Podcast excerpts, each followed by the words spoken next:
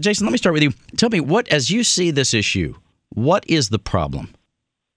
Well, the problem is that depending upon where you live in Texas and where your parents happened to be when you were born and where you're attending public school, your academic outcomes are in a lot of ways predetermined.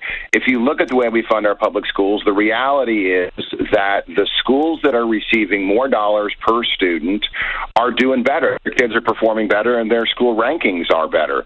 For example, schools that are exemplary are receiving more than $1,000 per kid more than schools that are academically unacceptable.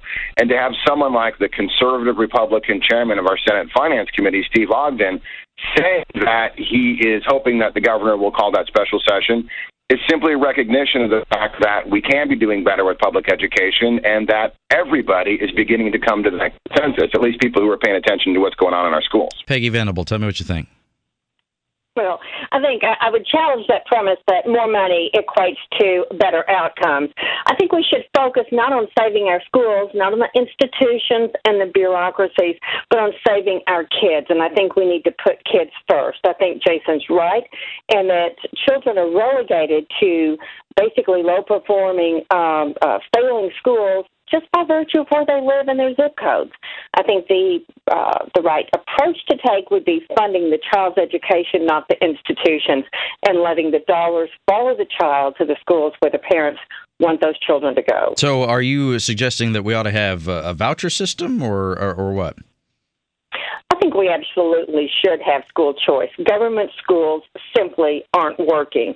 There are a number of great teachers, there are a number of good administrators, but right now we're spending only half of our education dollars on instruction. We have one non teacher for every teacher in Texas public schools, and no one thinks public schools are doing an exemplary job overall. What do you think about that, Jason? And, and, and let me just uh, add here that I have heard that from a lot of our listeners, a lot of concerned voters in Texas. They will say that, uh, look, just because you spend more on something, something doesn't mean you're going to do a better job with it.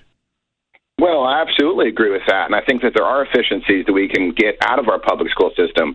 But one of the things that I hear over and over again that troubles me is this notion that for every one teacher we have in our classrooms, we have one non teacher. Mm-hmm. And people typically think that non teacher is a highly paid superintendent. What the reality is, is 50% of those staff members are the people who drive the school buses, the people who operate our cafeterias cafeterias, not highly paid administrators, and only 3% of public school dollars in Texas go toward administrative staff. So when we're talking about one staff per one staff, let's make sure we're really being honest about who those folks are and how much dollars are going toward their salary. Well, and so Jason is suggesting some kind of dishonesty there in using that uh, in using that figure. I want to get Peggy's take on that, but I got to do traffic and weather here. It is 919 News 92 FM.